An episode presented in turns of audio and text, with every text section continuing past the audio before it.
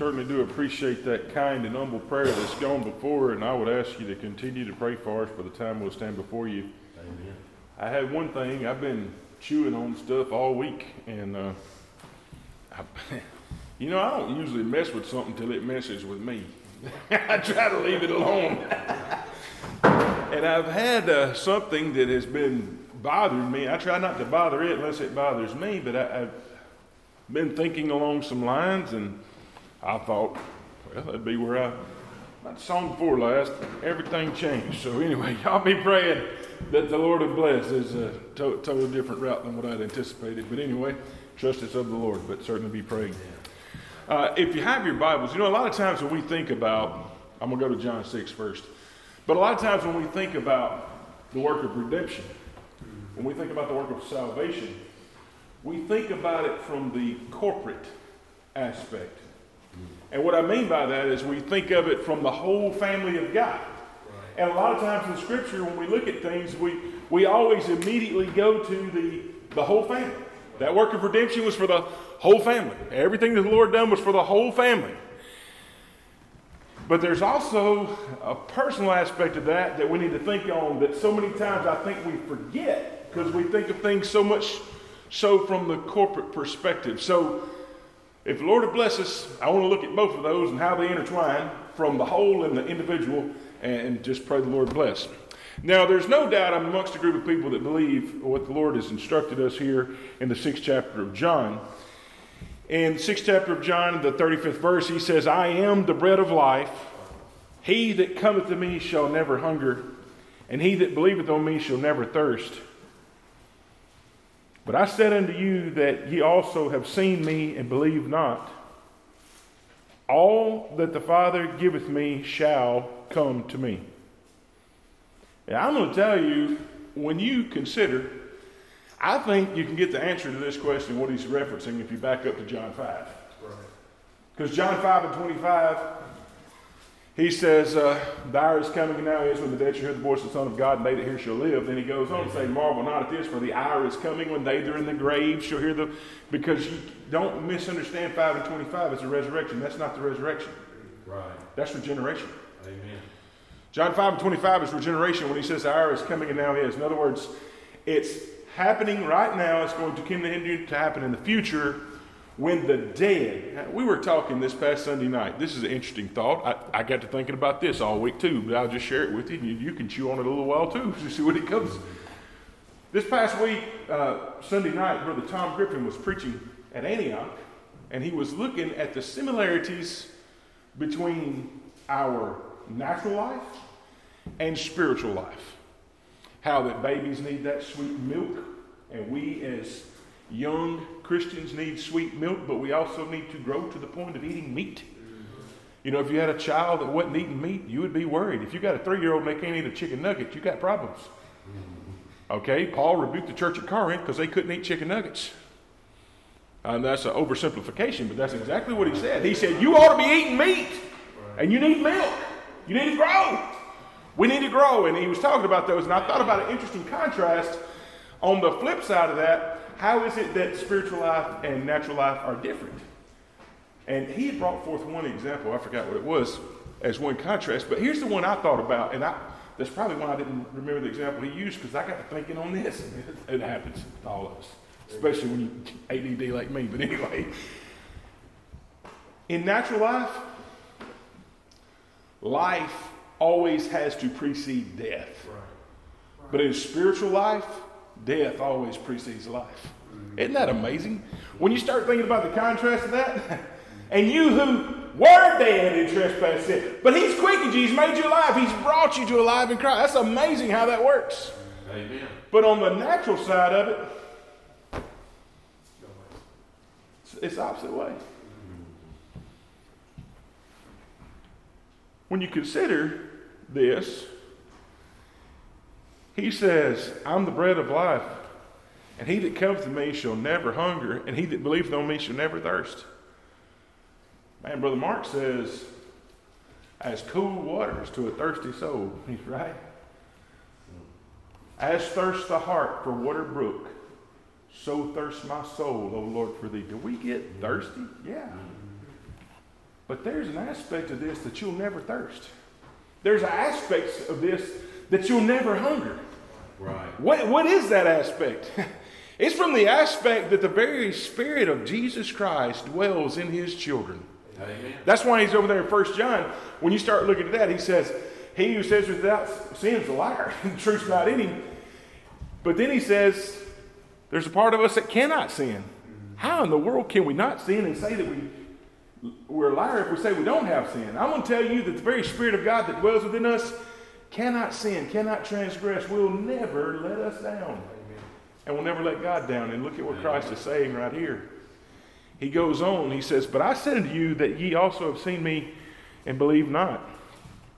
All that the Father giveth me shall come to me, and him that cometh to me I will no wise cast out. Then he says, For I came down from heaven not to do mine own will, but the will of him that sent me. And this is the Father's will which hath sent me, that of all which he hath given me, I should lose nothing, but I should raise it up again at the last day. And this is the will of him that sent me, that everyone which seeth the Son and believeth on him may have everlasting life, and I will raise him up at the last day. Take this same text and go to the 17th chapter of John. In the 17th chapter of John, if you want to see the Lord's Prayer, there's where it's recorded in the 17th chapter of John. The Lord is praying right here. He says, I thank thee, Father, that thou hast given me power over all flesh, that I should give eternal life to as many as thou hast given me. I'm going to tell you if you were doing a word problem in school, when you come to the phrase as many as, you know what you put right there? An equal to sign.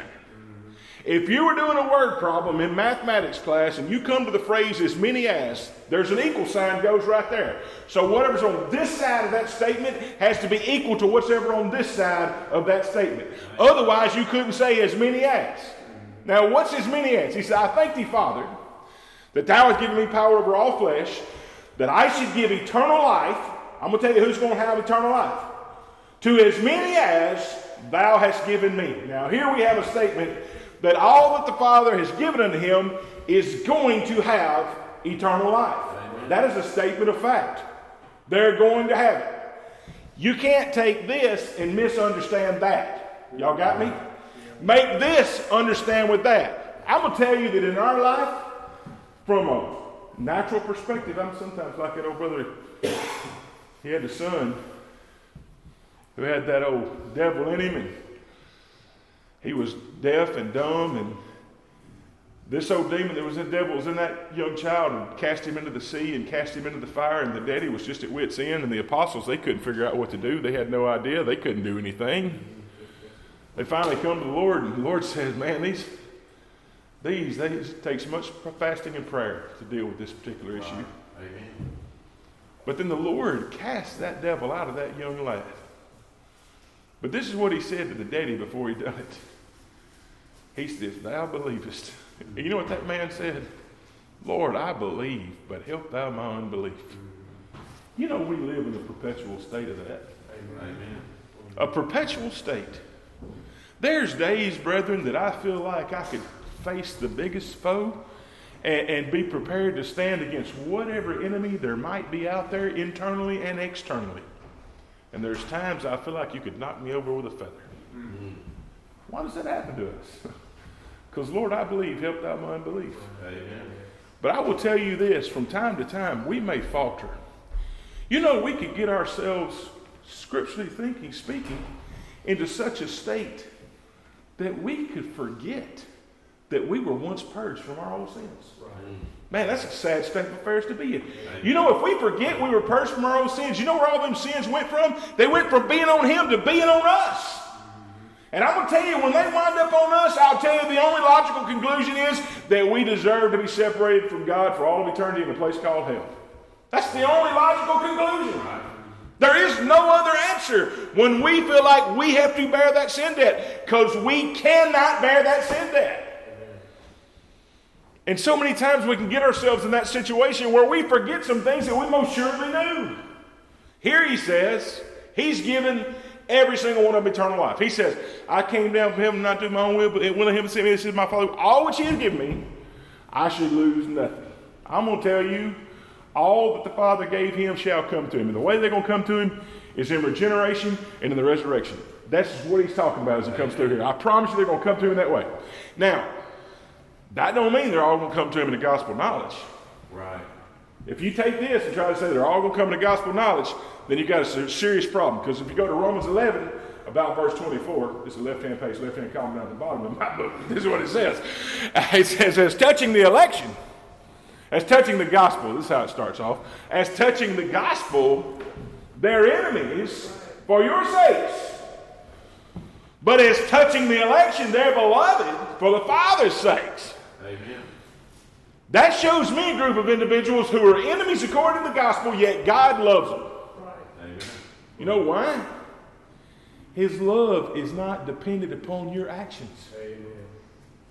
Matter of fact, your actions, we were yet enemies when God loved us. Amen. We were enemies. We hadn't done anything to deserve the least of God's love. You know what's good about that? If I didn't do anything to deserve it, I can't do anything to lose it. That's good news. Because we didn't attain into it. He put it upon us.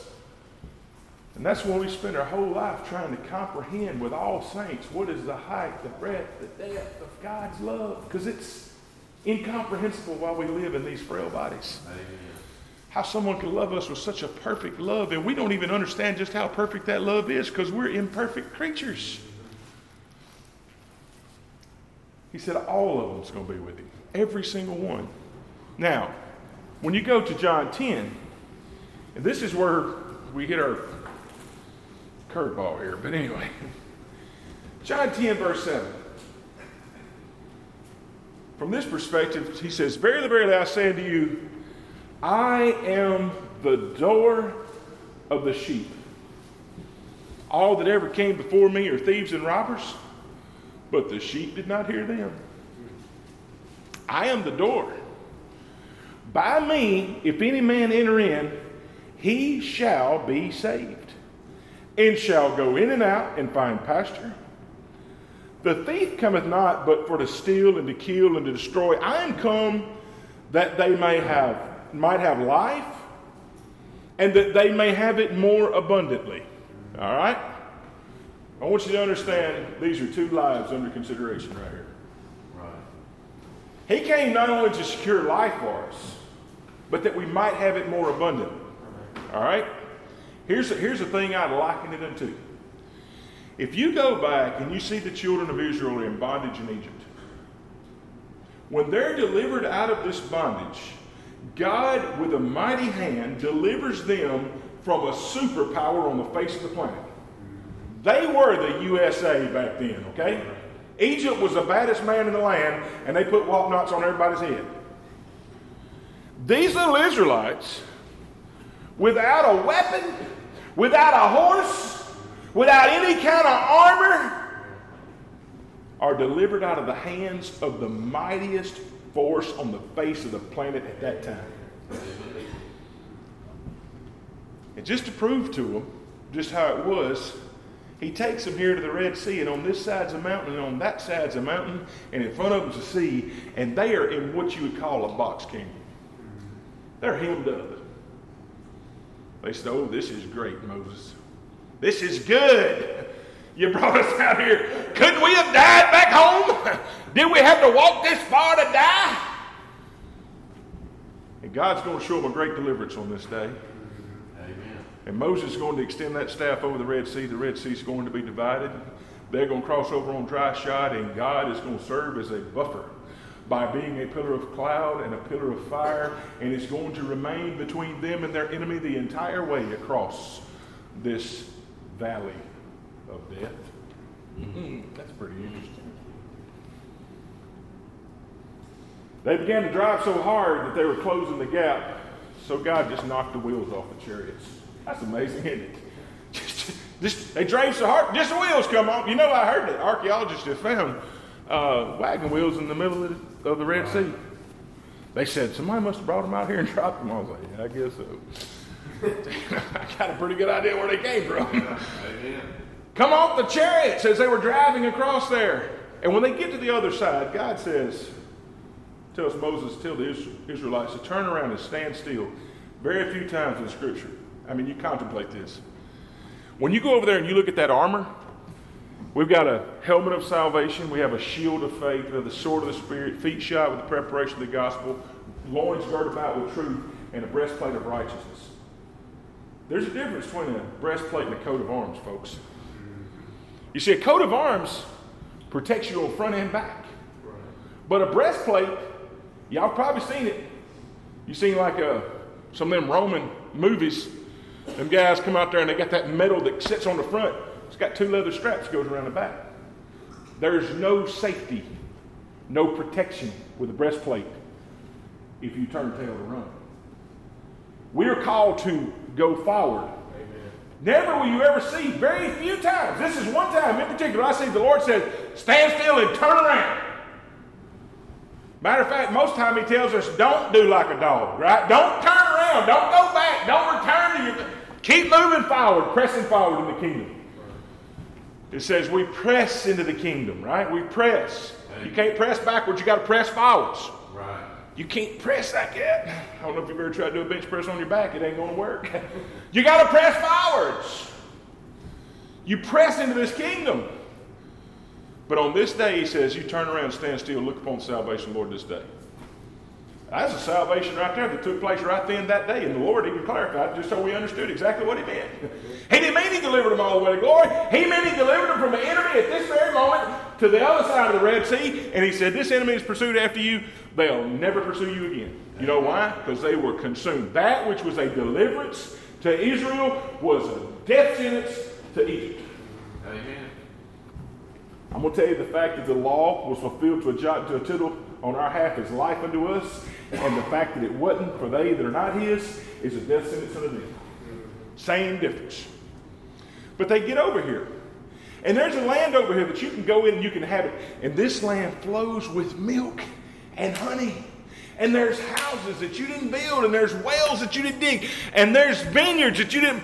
All you got to go in is, is kind of like when he called them off the boat. He says, Come and dine, man. It's all ready. Everything's prepared. Amen.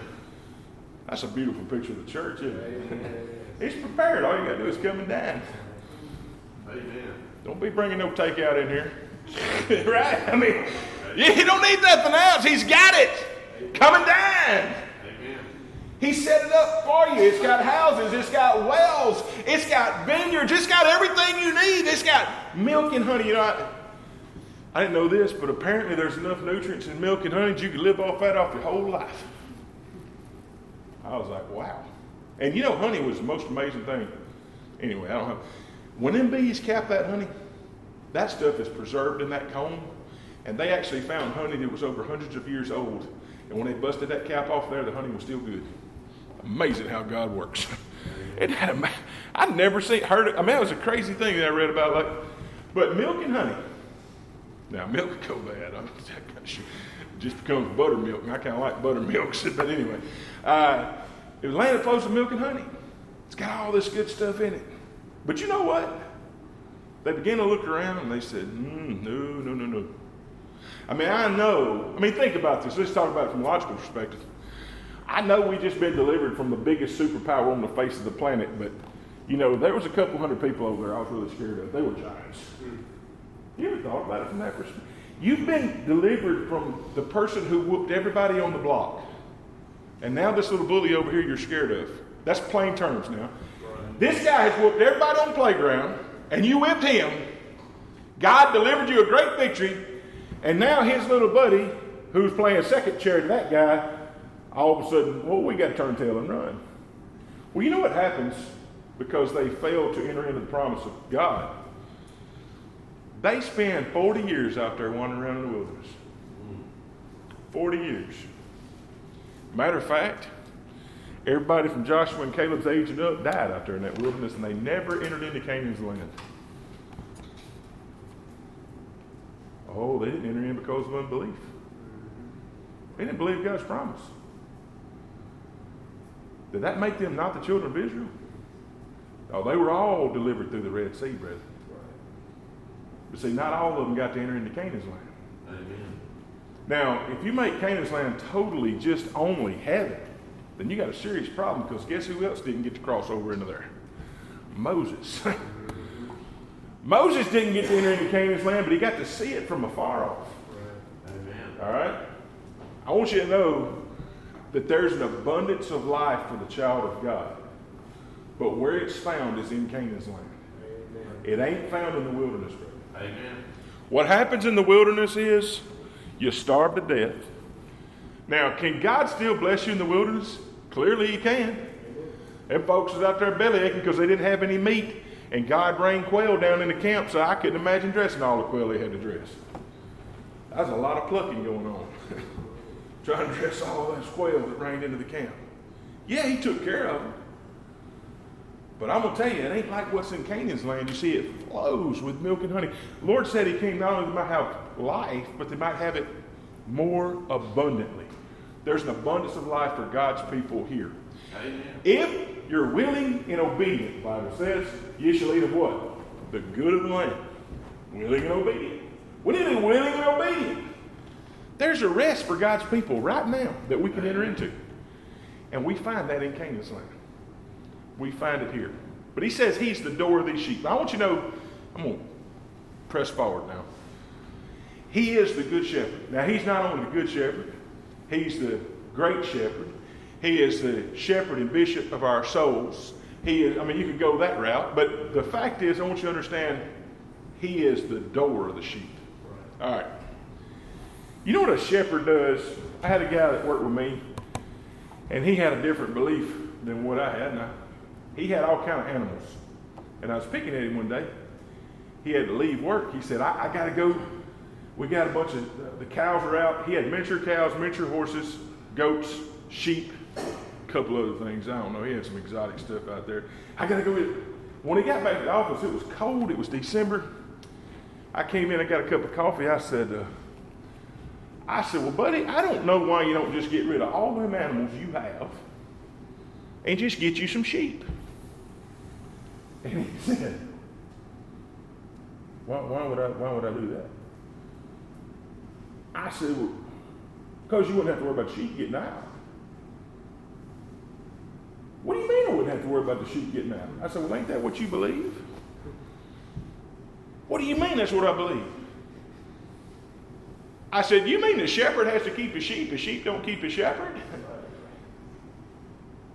You know, sheep will get out just like anything else, and they'll wander off. And they'll get out there in the briar patches and the brambles of this old world. But I'm going to tell you, there's a good shepherd, and he is the keeper of the sheep. Amen. And I want you to know that he's such a good shepherd that he won't lose a single one. Amen. It don't matter what situations they find themselves in. Aren't you thankful this good shepherd goes to where they are and he gathers them up and he picks them up and he carries them back home? Amen. I'm telling you, that's good news for me because I found myself in the briar patches before. Amen. I found myself in a box canyon and there's coyotes all around me and I thought I was going to die. And there's a shepherd came by and he run off the enemy and carried me back to the flock. Ain't that good news? I've been there, folks. Amen. You have too, if you're honest with yourself. I know we all have. He's the good shepherd. Amen. It doesn't matter what the enemy is. But this good shepherd's also the door. Now I want you to think about this shepherd. This shepherd, I, I love it over in 18th chapter of Matthew. The 18th chapter of Matthew, they're talking about, they're having this great discussion as they walk on the road. Who's the greatest? You look over in Mark, and the Lord just told him, I'm fixed to be delivered to the hands of wicked men, and I'm going to die. And then three days later, I'm going to raise this body up again. And soon as he said that, next thing you know, they're talking about who the greatest is. That's weird, ain't it? Hmm. You know what's amazing, though? If you look in Matthew at this account, they pose this question. He said, What was y'all arguing about? I'm paraphrasing, but he said, What were y'all disputing on the road? I can only imagine. Well, we, we were talking about who the greatest is. I wouldn't want to come out and say that. But that's exactly what they was talking about. You know what the Lord did? He took a little child and he brought him in and set that child in his lap. He said, You want to be the greatest? You got to be like one of these little children. Mm-hmm. Amen. Man, you know he's teaching them a lesson about that? Right. He who is the least to be the greatest. He's Lord of lords and King of kings. Thought it not robbery to be equal with God. But he came down to this low ground and this low estate and took upon himself the likeness of sinful flesh. For what purpose? To seek and save that which was lost. I tell you, he's a good shepherd. To fight every enemy that you ever have had or ever will have. Isn't that a glorious thing? That's what it says in 1 Corinthians 15. It says, And when the last enemy, death, is destroyed. You know what? I understand what last means. There ain't no more after that. when, when enemies, when our last enemy is destroyed, we're going home. Amen. we're going home. And I'm going to tell you, when we get home, there's not going to be anything that would cause any harm to any sheep because all enemies have been destroyed.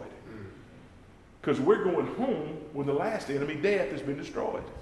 But how's this happening? This good shepherd. This good shepherd has destroyed them all.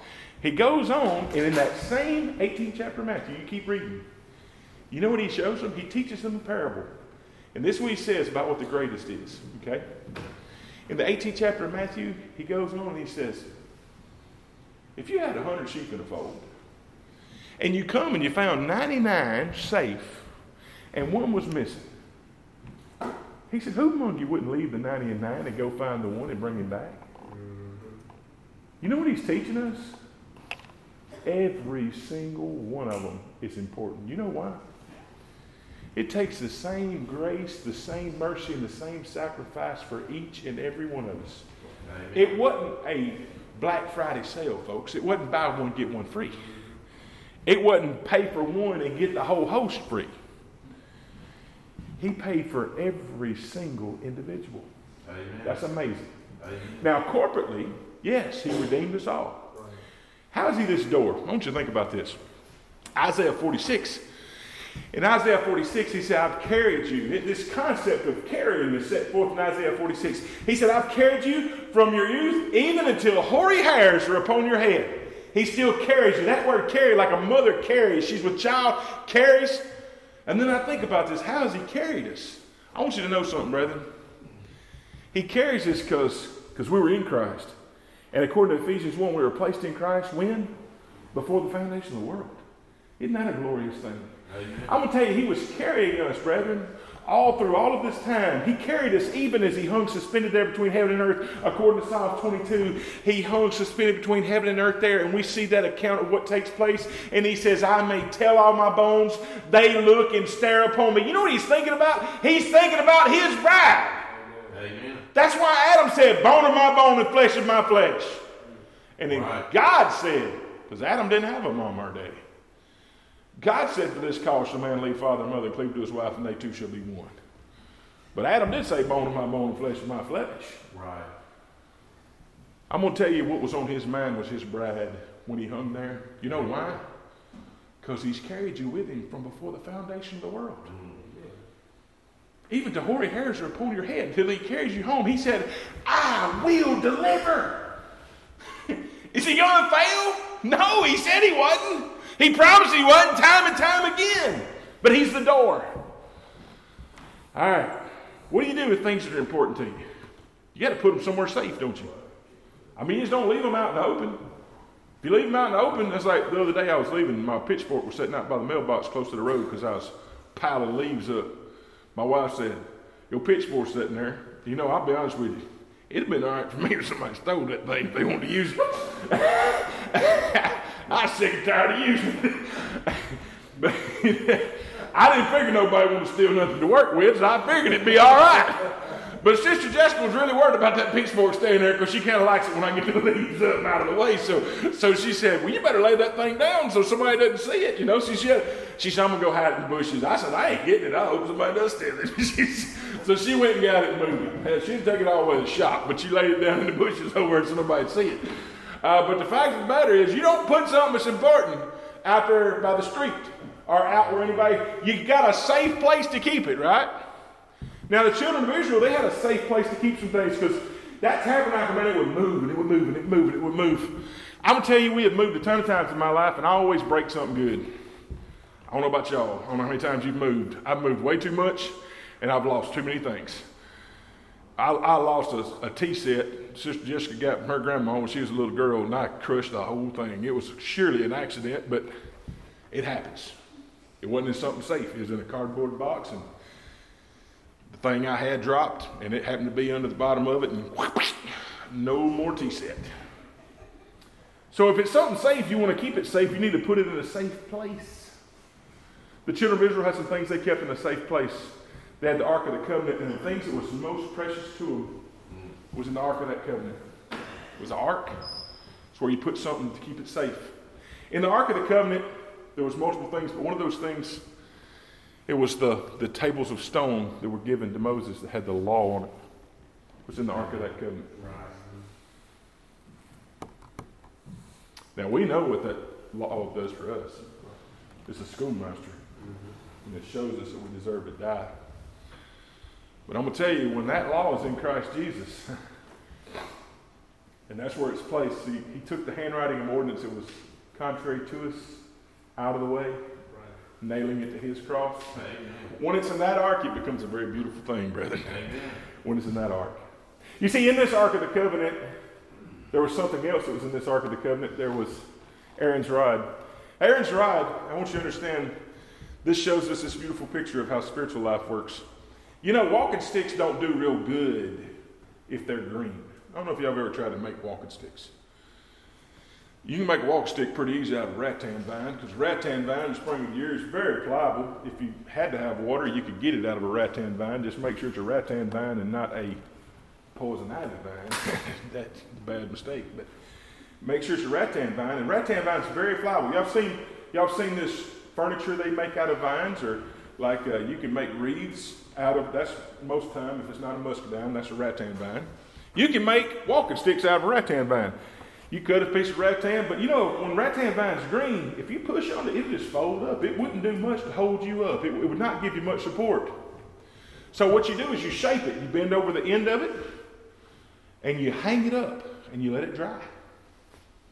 And the wood cures and becomes stiff for a walking stick. You see, a green walking stick won't do you no good because when you put pressure on it, it just fold up. It's got to be cured. Aaron's rod was a walking stick, and I want you to understand it was verily dead. Amen. There was no life in it. It was a cured walking stick. It was dead. And that which was dead budded. Life came out of something that was dead. And not only did it bud, it brought forth fruit. Man, not only was it taken from death to alive, but it was made fruitful. I'm going to tell you in that you see that you and I were taken from dead, because that's a, in spirituality that you got death precedes life. We were moved from dead to alive, and not only you're alive, but brethren, I'm going to tell you, God has blessed us that we can be found fruitful in His kingdom. We can bear fruit. There's another thing that was in that ark. And the other thing that was in that ark was a bowl of manna. Now, I want you to know manna. You talking about shelf life, that stuff had a short shelf life. One day at best, too. Thank you, Lord, for your daily bread. Uh-huh. Daily. Learn just how dependent we are. Every day, every day, every day. Amen. Except for the day before the Sabbath. Then you get two two days worth then. If you get greedy, you think you're going to have three when you get up on uh, Sunday morning, because the Sabbath is on Saturday, by the way. You get up on Sunday morning, the stuff you had left over, it is now bad. That's how that works.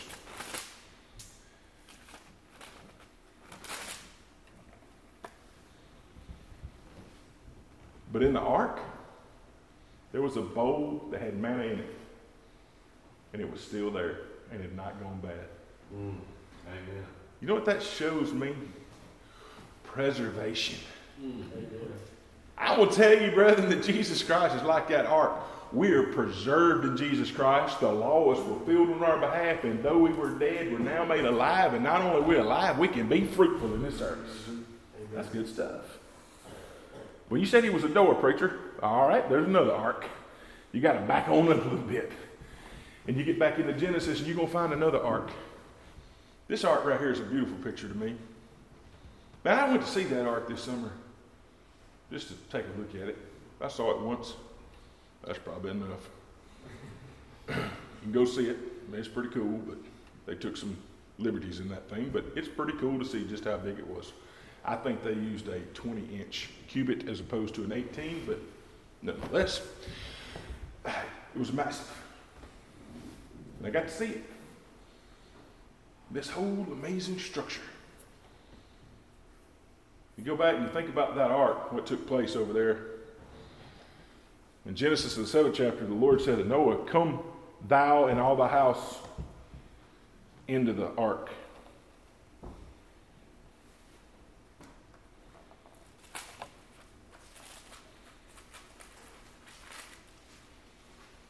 Every clean beast thou shalt take thee by sevens, the male and his female, and of the beasts that are not clean by two, male and his female. Of fowls also the air, sevens. Of male and female to keep alive upon the face of all the earth, yet for seven days, and I will cause it to rain, yet for yet seven days, and I'll cause it to rain upon the earth forty days and forty nights, and every living substance that I have made will I destroy from off the face of the earth. And Noah did according to all that the Lord commanded him. And Noah was 600 years old when the flood of the waters was upon the earth. And Noah went in, and his sons, and his wife, and his sons' wives with him into the ark because of the waters of the flood, of clean beasts, and of the beasts that are not clean, and, and of the fowls, and everything that creepeth upon the earth. There went in two and two unto Noah into the ark, the male and the female, as God had commanded Noah. And it came to pass after seven days, the waters of the flood were upon the earth. It says, In the 600th year of Noah's life, in the second month, the seventh day of the month, the same day were all the fountains of the great deep broken up, and the windows of the heaven were opened, and the rain was upon the earth forty days and forty nights. In the selfsame day entered Noah and Shem and Ham and Japheth, the sons of Noah, and Noah's wife, and the three wives of his sons with them into the ark. They and every beast after his kind, and all the cattle after their kind, and every creeping thing that creepeth upon the earth after his kind, and every fowl after his kind, every bird of every sort. And they went in unto Noah into the ark, two and two of all flesh, wherein is the breath of life. And they that went in went in male and female of all flesh, as God had commanded him. And the Lord shut him in. I'm going to tell you, this is amazing right here. You know how they went into the ark? There was one door in the ark. You couldn't climb up to the top because it was pitched within and without. There was one little window that they let the, the first the raven out of, and then the then the uh, dove, but but you wouldn't fix to go out the top. But there was a ginormous door in the side of it. Now I don't know what y'all know about boats, but I think that would probably be a problem. A door in the side of a boat, and you're in the storm, and there's water crashing over the. I mean, can you imagine when the. Y'all know what a tsunami does. The fountains of the deep are. This is not just a cool little ride out in the lake. This is a serious storm that's happening. You know why that door didn't leak? Because God shut it. Amen. You know what? He put everything he wanted on the inside of the ark as God commanded. It went inside the ark and God shut him in. Amen. And everything else he kept on the outside of the ark. And you know, there's not a single person say, "Well, good night, brother Luke." That's that's just. Do you know how many millions of people on the face of the planet at that time? There was a bunch. You know who went in the ark? Noah and his family. You know why? Because that's what God commanded. Do you find unrighteousness with God? God forbid. The question is, why would he have mercy on Noah and his family? But he did. Amen. I got news for you, brethren. He's the door of the sheep. He's the door of the ark. And everything that God put in the ark, I got news for you. It's secured from every enemy we'll ever face. And the good news is this door ain't gonna leak. and there ain't nobody gonna open it. Isn't that glorious? Amen. You see, we've been placed in Christ. In Christ, you go back over to John 10, he's in the Father's hand. He said, No man, not even the devil, can pluck them out of my Father's hand. I'm going to tell you, brother, there's no securer place to be than in the ark of our Lord and Savior Jesus Christ. Amen. And I'll promise you that we have been there since before the foundation of time. In the 17th chapter of John, we'll go back over there and grab this text. In the 17th chapter of John, right toward the end of this chapter, it's over here and up yonder in mine, but anyways, I forget the number. He says, I thank thee, Father, that thou hast loved them as thou hast loved me. But if you keep reading, he says, For thou hast loved me from before the foundation of the world. You know when God set his affection on you as an individual? Because he says, a lot of times, he says, Thou hast loved them as thou hast loved me. But you know how he loved the, the, the, the Son? This is my beloved Son. This is my only begotten. Good night, man. You realize God loves us? Now you go back to the 18th chapter of Matthew. What did the Lord tell him? You know who's important? The whole family. All hundred of them. And if one of them winds up out there in the briar patch, you know what that shepherd's going to do? He's going to leave them 99 right there, and he's going to go find that one that's out there in the briar patch, and he's going to bring it back. You know why? He paid for all of them. Amen. And it cost him the same thing for each and every one of them. He poured his life out. He drank the dregs of the cup. Amen.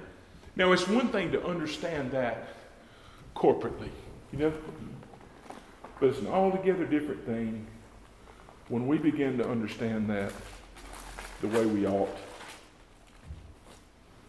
Paul says it this way when he's talking to the church at Galatia. In the 19th verse of the second chapter of Galatians, he says, For I, through the law, am dead to the law, that I might live unto God. I am crucified with Christ. Nevertheless, I live. Yet not I, but Christ liveth in me. And the life which I now live in the flesh, I live by the faith of the Son of God. Look what he says who loved me and gave himself for me. Amen. When we begin to view it that way, then when we think about this redemptive work that's taking place, because a lot of times we get like Saul, don't we? Samuel goes to Saul and said, Go over and destroy the Amalekites, don't bring nothing back. They come back, and they got the choice animals, and they got old King Agag, because at this time David's getting a little, a little bit of people are talking about how great David is, and Saul's going to bring Agag back. Oh, Saul's killed his thousands, but David, thousands of thousands, tens of thousands, you know? So he's going to bring this back. All this is waiting on him. And the Lord tells Samuel, so go ask Saul why he didn't do what I told him to do.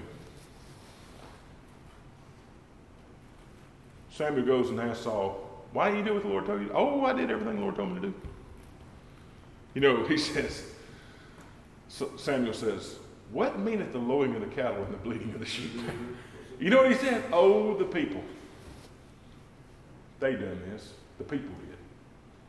A lot of times when we think about the Lord and everything he endured, the fact that Lord of Lords and King of Kings came down to this low ground of sin and sorrow, took upon himself the likeness of sinful flesh, didn't have a single place to lay his head. He came poor so that you and I be made rich. When he endured all that he endured and the suffering that he endured on the cross, praise God, we will never understand or comprehend. Right. Why? Because the full wrath of God was poured out to the fullest degree. Amen. It had to be. Because that's the consequence of sin. Amen. And a lot of times when we think about that, we think about it from the corporate aspect and we say, oh, them people crucified him and he died for everybody's sins. But Paul said, he loved me.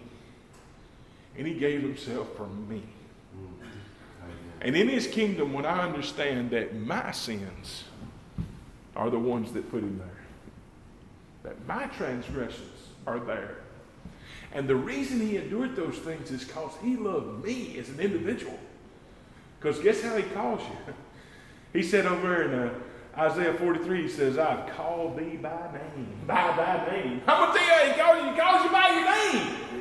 According to John 5 and 25, the hour's coming now, when this shall hear the voice of the Son of God. You know, they hear. He calls them by name. You know why? Because he knows their name. And they're written in a book that was sealed before the foundation of the world. He's carried you from then to now, and I'm persuaded he'll continue to carry you. So while we live here, may we live as one that shows this life of Christ that dwells within us. Amen. Amen. Understanding, yes, he loved the whole family. But man, when I really think on the fact that he loved me Mm. and he gave himself for me, Amen. it changes just what those things mean at that point in time. Amen. Because that's my Lord, the author and finisher of my faith. He is my deliverer. He's my prophet. He's my priest and he's my king. And if he's yours, I'm going to tell you, brethren, may it ever change our lives and may we live in a way that honors him with everything that we do. Amen. And may we praise him while we have breath and when the doors are open on a Wednesday night in the middle of the winter when it gets dark at 5 o'clock. I preach it to the choir. we come out and worship his great and matchless name. You know why? Because he's worthy to be praised. Amen. Because he just didn't do it for me. He done it for the whole family. He's the door. They're all in there. God closed it. And praise God, he's going to open it one day on a shore on the other side of Jordan when we see him as he is with our eyes and not another. Until then, may we know, however bad it may get, whatever things may go, he said, let us go to the other side. There's not a storm big enough to stop that. May the Lord bless you, our prayer.